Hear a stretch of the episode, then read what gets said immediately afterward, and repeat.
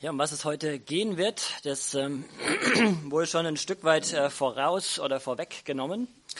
Ähm, hinter uns liegen für diejenigen, die dabei waren, knapp 60 Tage gemeinsamen Lesens. Exakt waren es 58 und wer auch im Zeitplan war, der ist diesen Donnerstag in welchem Kapitel angekommen im Matthäusevangelium? 28, genau. Kurz mal in die Runde gefragt, wer ist denn äh, ähm, Wer ist denn überhaupt dabei gewesen in der Reihe, also dass er mitgelesen hat durchs Evangelium? So lala, ja, ja. Und äh, wer ist auch im Zeitplan geblieben?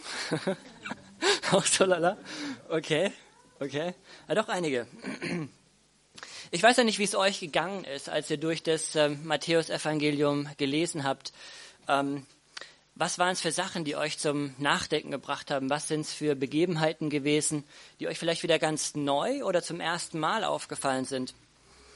Äh, vielleicht waren auch schwierige Stellen dabei, wo ihr sagt, hm, also das verstehe ich vielleicht bis heute nicht und ihr seid dann auch ins Gespräch mit Geschwistern gekommen. Äh, vielleicht sind Dinge dabei gewesen, die euch wirklich beschäftigt haben oder die euch auch herausgefordert haben. Bei mir war es so, als ich jetzt das Evangelium nochmals durchgelesen habe, da ist mir eine Sache besonders ähm, aufgefallen und das war die, die Klarheit Jesu. Äh, die Klarheit von Jesus in allen Bereichen seines Lebens. Äh, mir ist aufgefallen, dass er nie die Frage stellen musste, was mache ich eigentlich als nächstes? So wie bei uns ähm, stellt sich dann nach der Schule irgendwann die Frage, was mache ich eigentlich? Ähm, eine Ausbildung oder gehe ich studieren? Äh, dann, was soll ich studieren, wo soll ich arbeiten, wen soll ich heiraten, wo soll ich hinziehen? Alle solche Fragen, die sich uns stellen. Äh, bei Jesus war das nie der Fall. Er wusste von Anfang an ganz genau, was seine Aufgabe war. Er kannte seinen Auftrag und er wusste zu 100 Prozent, was sein Ziel hier war, wo er hier auf die Erde gekommen ist. Und weiß jemand, was der allererste Satz ähm, im Matthäusevangelium ist? Den Jesus spricht oder den Jesus sagt. Also ich hoffe auch, dass ich in der Vorbereitung, in der Recherche jetzt nicht noch einen übersehen habe, aber hat jemand im Kopf, was das Erste, was Jesus sagt im Matthäusevangelium? Oder eine Idee, in, in welchem Zusammenhang?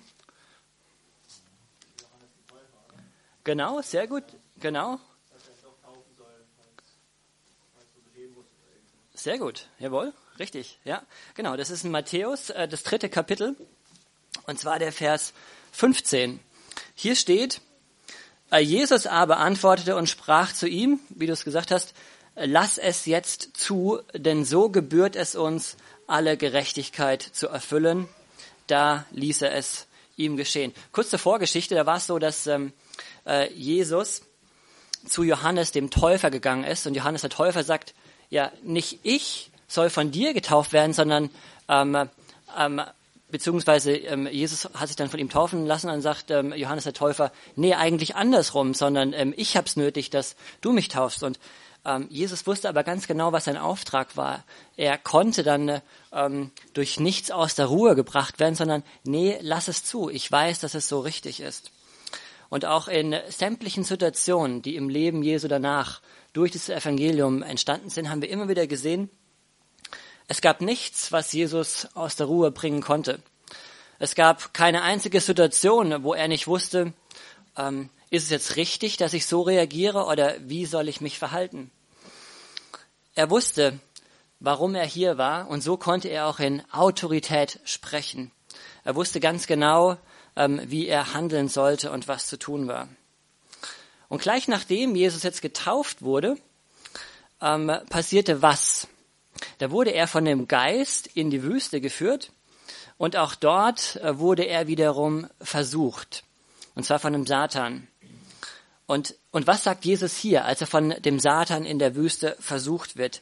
Das lesen wir im Kapitel 4 in Vers 10. Da steht auch wieder, weg mit dir Satan, sagt Jesus, weg mit dir. Er wusste, er musste gebieten, weg mit dir Satan.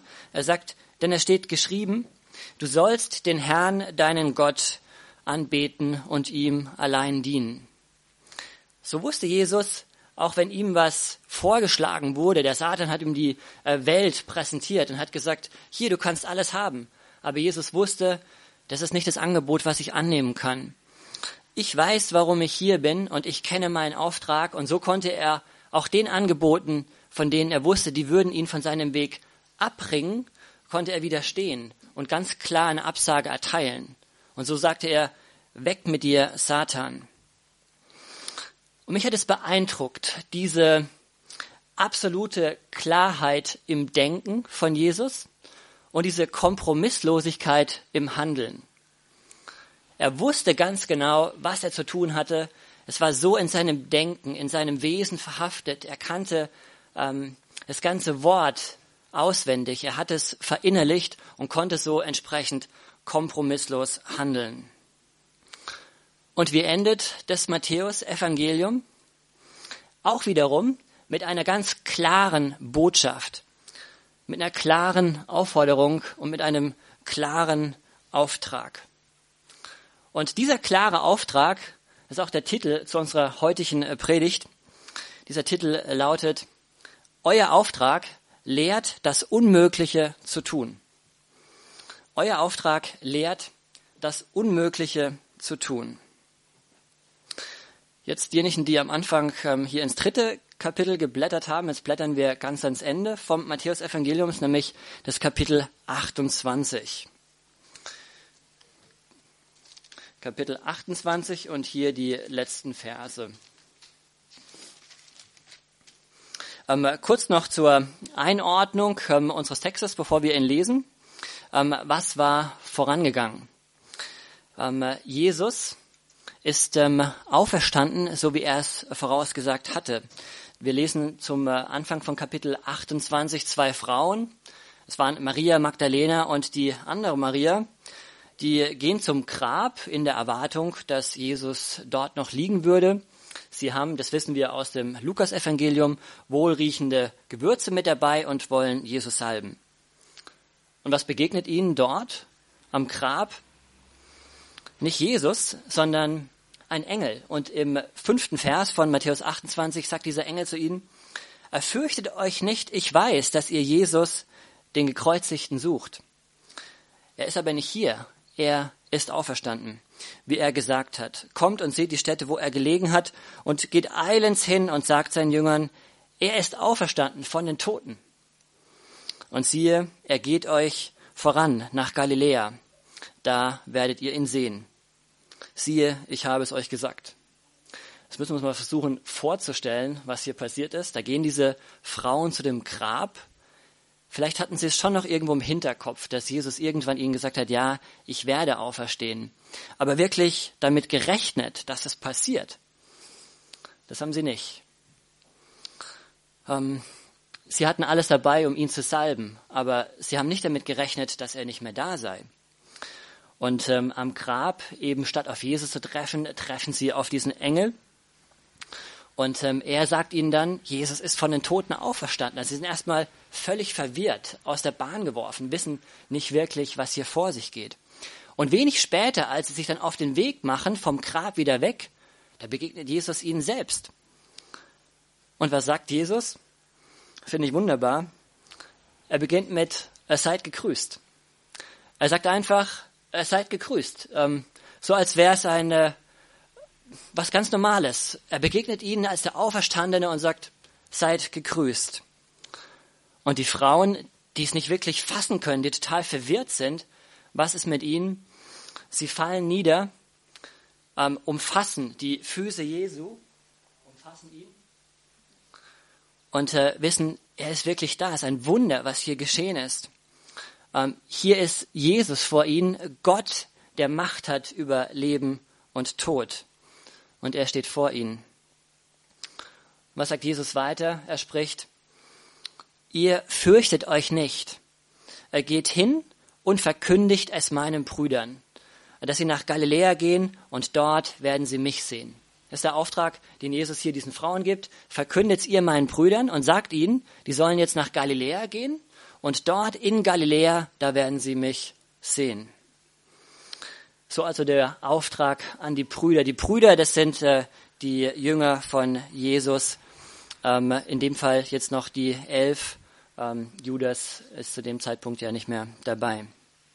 Also das ist die Botschaft an die Jünger. Die elf machen sich auf den Weg. In Vers 16 ähm, lesen wir das. Und da steht, aber die elf Jünger gingen nach Galiläa auf den Berg, wohin sie Jesus beschieden hatte. So also die Situation, das wissen wir, die Jünger sind vorangegangen und dort auf diesem Berg, da begegnet ihnen jetzt Jesus. Und nun ist die Frage, wie reagieren sie? Bei den Frauen haben wir gesehen, sie waren total verwirrt und wussten nicht wirklich, was passiert, sind niedergefallen, ähm, haben seine Füße umschlungen und haben ihn angebetet. Jetzt lesen wir hier in Vers 17 von äh, Matthäus 28. Jetzt sehen die Jünger Jesus. Und da steht, als sie ihn sahen, was tun sie? Auch sie fallen nieder, einige aber zweifelten. Also auch sie ähm, stellen fest, hier ist Jesus, ähm, der wahrhaftig Auferstandene. Auch hier sind wieder die Jünger dabei, die niederfallen und feststellen, hier muss Gott sein, der Macht hat über Leben und Tod. Aber es sind auch einige dabei, die haben gezweifelt. Also die, sie wussten noch nicht so wirklich, kann ich das, was ich jetzt hier vor mir sehe, ist es wirklich Jesus? Kann es wirklich sein, dass er auferstanden ist, dass er hier vor uns steht? Auch wenn sie ihn gesehen haben, trügen mich vielleicht meine Augen, aber ich weiß es nicht. Also sie haben auf jeden Fall im Herzen gezweifelt. Und Jesus hat eine Botschaft. Und zwar geht diese Botschaft an die, die anbetend niederfallen, genauso wie an die Zweifler, an alle seine Jünger. Und hier kommt die Botschaft. Das ist der sogenannte Missionsbefehl. Da sagt Jesus, mir ist gegeben alle Gewalt im Himmel und auf Erden. Und darum, weil das so ist, darum geht hin und macht zu Jüngern alle Völker. Taufet sie auf den Namen des Vaters und des Sohnes und des Heiligen Geistes. Und lehret sie halten alles, was ich euch befohlen habe. Und siehe, ich bin bei euch alle Tage bis an der Weltende. Amen. Das ist die Botschaft Jesus von Jesus an seine Jünger. Wenn wir diese Botschaft lesen, dann fällt uns auf, diese Botschaft, die beginnt erstmal mit einer Klarstellung. Heute würde man sagen mit einem Statement. Und dieses äh, Statement, das macht diesen Jüngern klar, was Jesus hier sagt. Ich, Jesus, bin derjenige, ich habe Macht. Er sagt, ich habe Macht über alles. Ich habe Macht über Himmel und Erde. Ich habe Macht über alle Dinge und ich habe die Macht über alle Menschen. Er sagt ihnen damit, ich habe Macht über dich als Person und ich habe auch Macht über deinen Nächsten, über alles, über Leben und Tod. Und dass ich diese Macht habe, da ist schon allein die Tatsache, dass ich jetzt vor dir, vor euch stehe, Beweis genug. Ich habe Macht über Leben und Tod. Anders ausgedrückt, was Jesus hier sagt, ist, ich bin Gott, der vor dir steht. Ich bin derjenige, der sagen kann, ich habe Macht über alles, ich bin Gott, der vor dir steht. Und jetzt in diesem Wissen und dies vorausgeschickt, was Jesus ihnen weitergegeben hat, sagt er, ich, derjenige, der Gott bin, der diese Macht hat, habe jetzt einen Auftrag an euch. Ich habe einen Auftrag an dich. Und dieser Auftrag, ich habe es jetzt mal in, äh, in vier Punkte unterteilt. Es sind vier Teilaufträge oder Teilaspekte. Der erste ist, geh hin. Der zweite ist, mach zu Jüngern der dritte tauft sie und der vierte lehret sie. Also geh hin, mach zu Jüngern, tauft sie, lehret sie. Bei dem ersten Aspekt stellen wir fest, wenn er sagt, geht hin, dann ähm, hat es erstmal was recht Aktives. Ähm, es ist nicht passiv. Und hier ein, ein kurzer Exkurs. Ich weiß noch, vor einigen Wochen, ich weiß, ich weiß nicht mehr, wie lang es her ist, da gab es hier die äh, Vorstellung bzw. die Präsentation ähm, über die Missionsfelder von dem Simon, der in den Niger geht, und von der Tirza, die nach äh, Bosnien geht. Und äh, da wurde von äh, ähm, dem Leiter von äh, der, Veranst von der äh, Gruppe, mit der sie rausgehen, das ist Frontiers, ein Buch vorgestellt, das nennt sich Keine Kompromisse, Jesus nachfolgen um jeden Preis von David Platt. Vielleicht hat es der ein oder andere von euch auch schon gelesen. Und äh, dort schreibt der ähm, Pastor, David Platt ist ein Pastor von einer äh, sogenannten Mega-Church in USA, also eine Kirche, die ähm, etwas mehr Mitglieder hat, ähm, eine, eine Aussage über die ähm, Art und Weise, wie, wie viele Christen sich äh, Mission vorstellen, ähm, die mich schon sehr ins Nachdenken gebracht hat. Auf Seite 65 möchte ich einen ganz kurzen Abschnitt ähm, davon weitergeben. Da schreibt er, äh, wie viele von uns leben in komfortablen Gegenden, während wir die gefährlichen Städte ignorieren, die das Evangelium wirklich brauchen. Äh, wie viele von uns sind so in unserem Land verwurzelt, dass wir kein einziges Mal ernsthaft darüber nachgedacht haben, dass wir Gott uns, dass Gott uns in ein anderes Land berufen könnte. Wie oft sind wir bereit, andere Leute finanziell zu unterstützen, solange wir nicht selbst an die schwierigen Orte dieser Welt gehen müssen? Wie viele von uns Eltern beten, dass Gott unsere Kinder dazu bringt, ihr Zuhause zu verlassen und ins Ausland zu gehen? Auch wenn das bedeuten könnte, dass sie nicht mehr zurückkommen? Und wie viele von uns investieren ihr Leben, um das Evangelium zu Menschen in den feindseligsten Regionen dieser Welt zu bringen, wo Christen nicht willkommen sind?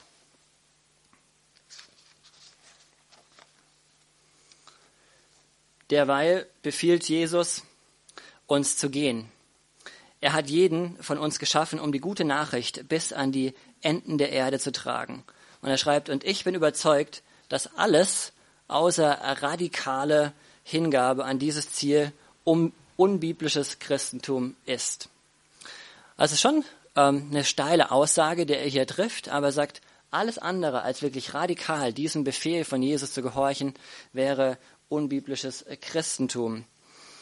Und äh, auch mir ging es so, als diese äh, Fragen gestellt wurden und ähm, ich dann einfach äh, versucht habe, auch für mich selbst zu reflektieren, wie müsste ich denn darauf antworten? Muss ich schon auch ehrlich sagen, ähm, dass ich ähm, äh, auch viele dieser Fragen nicht äh, klar mit, ja, ich wäre schon bereit, ähm, einfach irgendwo hinzugehen oder ähm, genieße ich nicht auch den Komfort hier und die Annehmlichkeiten? Aber wir sehen hier, der erste Befehl lautet, geh hin. Und geh hin heißt eben nicht, warte, bis einer zu dir kommt, sondern geh hin heißt, geh hin. Mach dich auf und sei aktiv. Also das ist der erste Punkt von ähm, diesem Befehl, den uns Jesus gibt. Und der zweite Auftrag ist, mach zu Jüngern alle Völker. Mach zu Jüngern alle Völker. Hier eine kurze Begriffsdefinition. Was ist eigentlich ein Jünger? Also, was, was würdest du sagen, ähm, wie würdest du einen Jünger beschreiben? Was ist eigentlich ein Jünger? also gerne mal kurz einfach eine, ähm, eine, einen Versuch, eine Definition in den Raum geworfen. Sehr gut, ja, danke. Ja, Jesus, jemand, der Jesus liebt und das auch tun möchte, was er sagt. Ähm, ziemlich simpel auch ausgedrückt, ein Jünger ist jemand, der einem Meister, also es muss jetzt nicht nur unbedingt aufs Christentum bezogen sein, der einem Meister nachfolgt. Ähm, Jünger sind einfach Menschen, die anderen nachfolgen. Und in dem Fall beim Christen ist es natürlich so, ein Jünger ist ein Mensch, der Jesus nachfolgt. Und heute beziehungsweise seit Apostelgeschichte 1126. Ähm, wer weiß, was da drin steht, nämlich ähm, wissen wir, dass diese Jünger ähm, seit eben dieser Begebenheit Christen genannt werden. Apostelgeschichte 11, 26 steht, also ab 25 lese ich, Barnabas aber ging nach Tarsus, Saulus zu suchen, und da steht, und als er ihn fand, also Barnabas hat dann den Saulus gefunden, äh, brachte er ihn nach Antiochia. Und sie blieben ein ganzes Jahr in der Gemeinde ein ganzes Jahr waren sie in, Antio in Antiochia und was haben sie gemacht? Und sie lehrten viele. In Antiochia wurden die Jünger zum ersten Mal Christen genannt. Also Jünger, wie sie als Jünger bezeichnet wurden, kann man heute genauso sagen, sind Christen. Also heute können wir auch sagen, Jünger sind Christen, Menschen, die Jesus nachfolgen, die ihn lieben und das tun wollen, was er gesagt hat. Also sind Jünger Christen Jesus Nachfolger. Und die ersten Jünger waren Menschen, die von Jesus direkt berufen waren. Das waren seine zwölf Jünger. Und somit ist natürlich auch die beste, das beste Beispiel und die beste Erklärung, die wir uns vorstellen können, ja, wie geht das denn?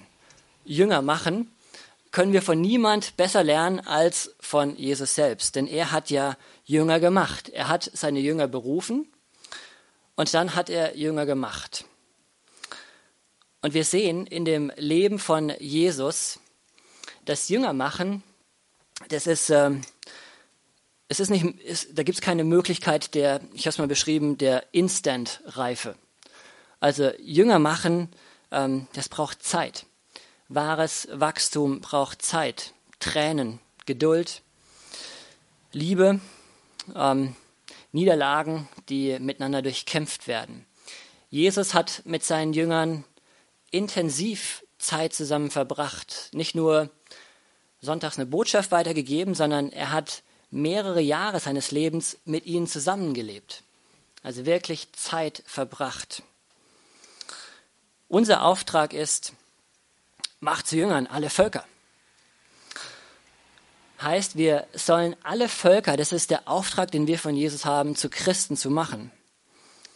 Und wir fragen, ja, wie soll das gehen? Ähm, hingehen, uns aufmachen, das geht vielleicht noch, aber Menschen zu Christen zu machen? Äh, wie soll dieser Auftrag ausgeführt werden? Äh, wissen wir doch, dass die Verkündigung von Christus, die Verkündigung der frohen Botschaft, den Juden ein Ärgernis und den Griechen eine Torheit ist. Also wie soll es dann funktionieren, wenn wir wissen, wenn wir diese Botschaft von Christus weitergeben und jeder, der uns, äh, der diese Botschaft hört, sagt, das ist doch eigentlich Quatsch. Wie sollen wir dann diesem Auftrag nachgehen können und es umsetzen können, wenn Jesus sagt, machet zu Jüngern? Wir wissen doch, wir können es eigentlich gar nicht. Da gab es mal ein schönes Beispiel von einem äh, Bibellehrer, ähm, der hat gesagt, ähm, wenn du die Botschaft weitergibst, dann ist es so wie. Und das war das Beispiel, hat er zu seinen Bibelschülern gesagt, ähm, wir gehen zusammen auf den Friedhof und jetzt predigt einer nach dem anderen zu den Gräbern und zu den Toten. Und jetzt habt ihr zu erwarten, dass eine Reaktion erfolgt. Dann haben sich die Schüler angeschaut und haben auch gesagt, also schon ein bisschen seltsam, was es hier für eine Aufgabe ist, die uns aufträgt, haben das gemacht und es kam natürlich keine Reaktion. Also es hat sich nichts getan. Und so ist es auch. Jesus hat uns klar gemacht, wenn wir die Botschaft weitergeben, dann ist es den Juden ein Ärgernis, den Griechen eine Torheit. Ähm, wir wissen, ohne Gottes Eingreifen, ohne das Wirken des Heiligen Geistes an den Herzen der Menschen, da können wir überhaupt nichts tun. Wir können die Botschaft weitergeben, aber wir Menschen zu Jüngern machen, können wir nicht. Aber wir wissen, bevor Jesus diesen Auftrag gegeben hat, was hatte er vorausgeschickt? Was war das Statement, was er gesagt hatte? mir ist gegeben alle Gewalt im Himmel und auf Erden. Und wenn ich derjenige bin, der sagt, mir ist gegeben alle Gewalt im Himmel und auf Erden und ich gebe dir diesen Auftrag, das zu tun, dann kann ich das wirken, dass Menschen zu Jüngern werden. So wissen wir, dass wir ohne Gottes Eingreifen wirklich nichts tun können. Unsere eigenen Worte, wenn ich hier vorne stehe, unsere eigenen Worte sind kraftlos.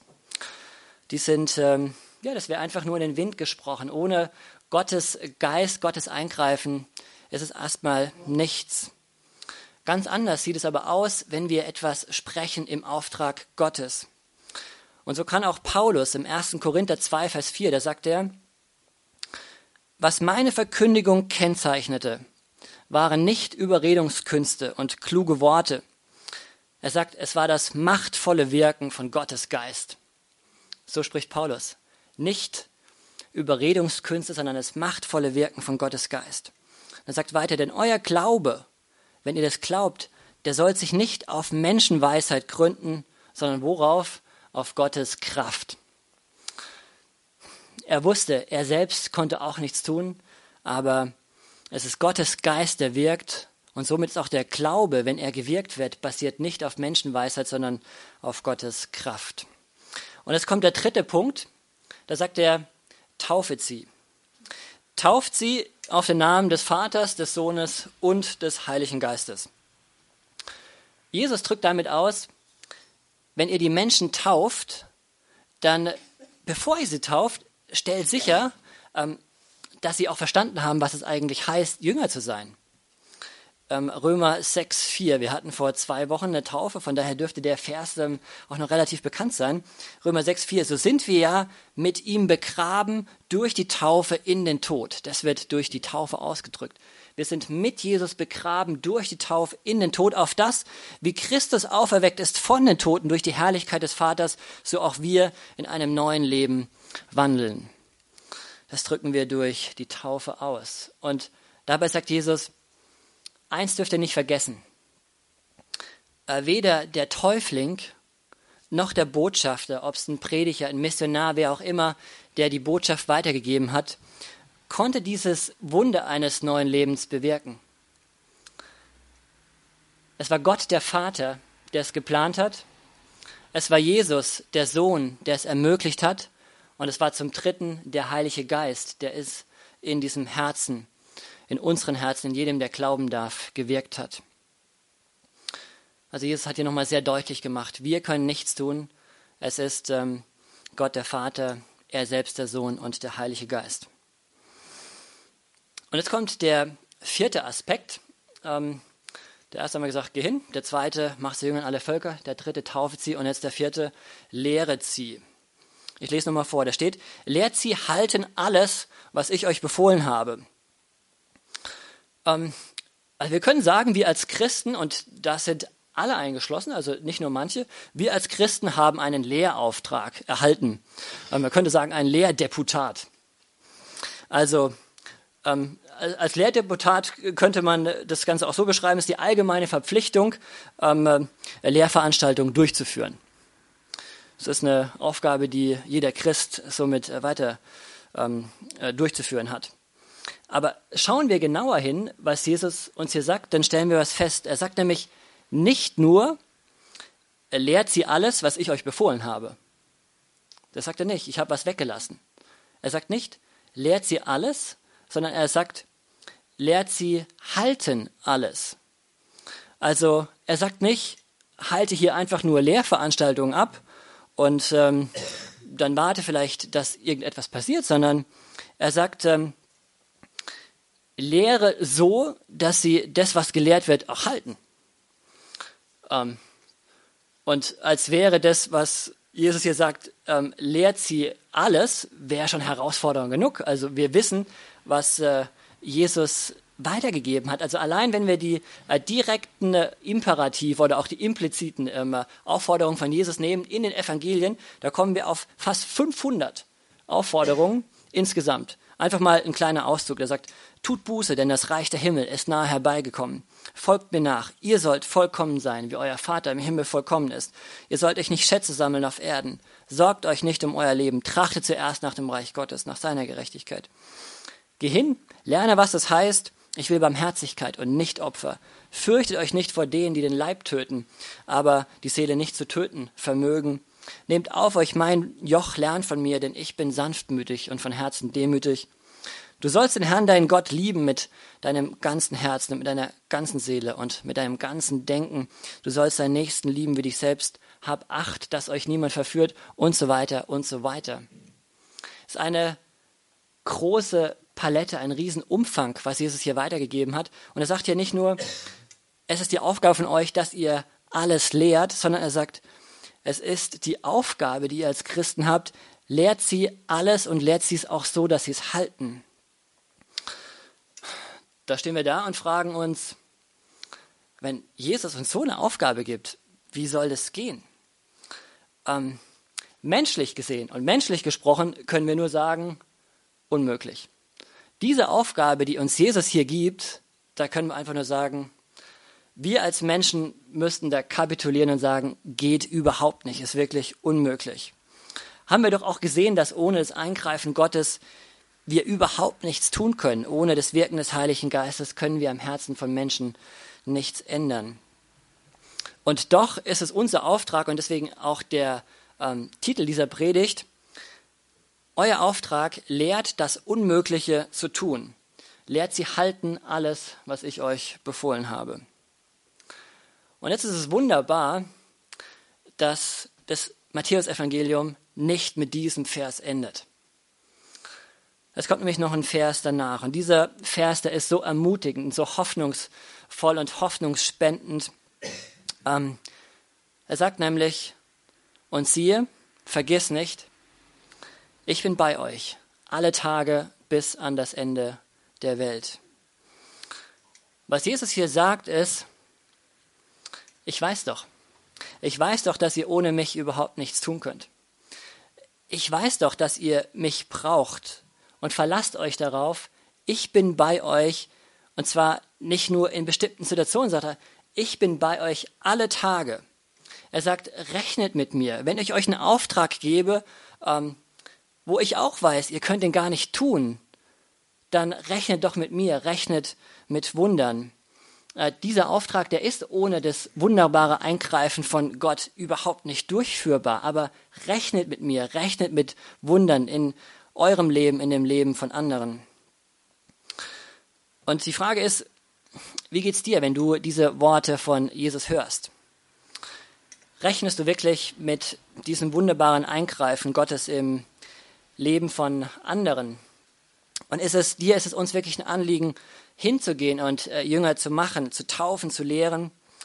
Oder sagst du vielleicht, naja, es ist nicht wirklich meine Gabe. Die, Lehrbe die Lehrbegabung oder der Lehrauftrag, den hat Gott eher anderen geschenkt. Da bin ich vielleicht so ein Stückchen außen vor. Und bei mir ist es so, dass ich ehrlich schon bekennen muss, ähm, dass ich sicher dieser Aufforderung Jesu nur sehr unzureichend ähm, nachgekommen bin. Also ich freue mich natürlich total, wenn ich sehe, Menschen ähm, finden hier zu Jesus, so wie vor zwei Wochen, als äh, Desiree getauft werden durfte. Was ein äh, Fest im Himmel und unter uns, dass wir das feiern durften. Aber die Frage ist dann tatsächlich, gehe ich auch selbst wirklich hin und lehre, also spreche über die Botschaft, die Jesus uns gegeben hat, äh, mit anderen Menschen?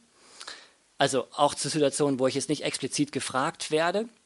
Und rechne ich dann auch wirklich mit dem wunderbaren Eingreifen Jesu? Oder bin ich insgeheim vielleicht nicht doch ähm, eigentlich ganz froh und zufrieden damit, dass es andere Glaubensgeschwister gibt, die in der Verkündigung oder in der Lehre vielleicht begabter sind und ähm, lehne mich so ein, ein, Stück weit zurück und sage, es ist doch eigentlich klasse, dass, äh, dass ich hier nicht so ähm, ganz vorne stehen muss.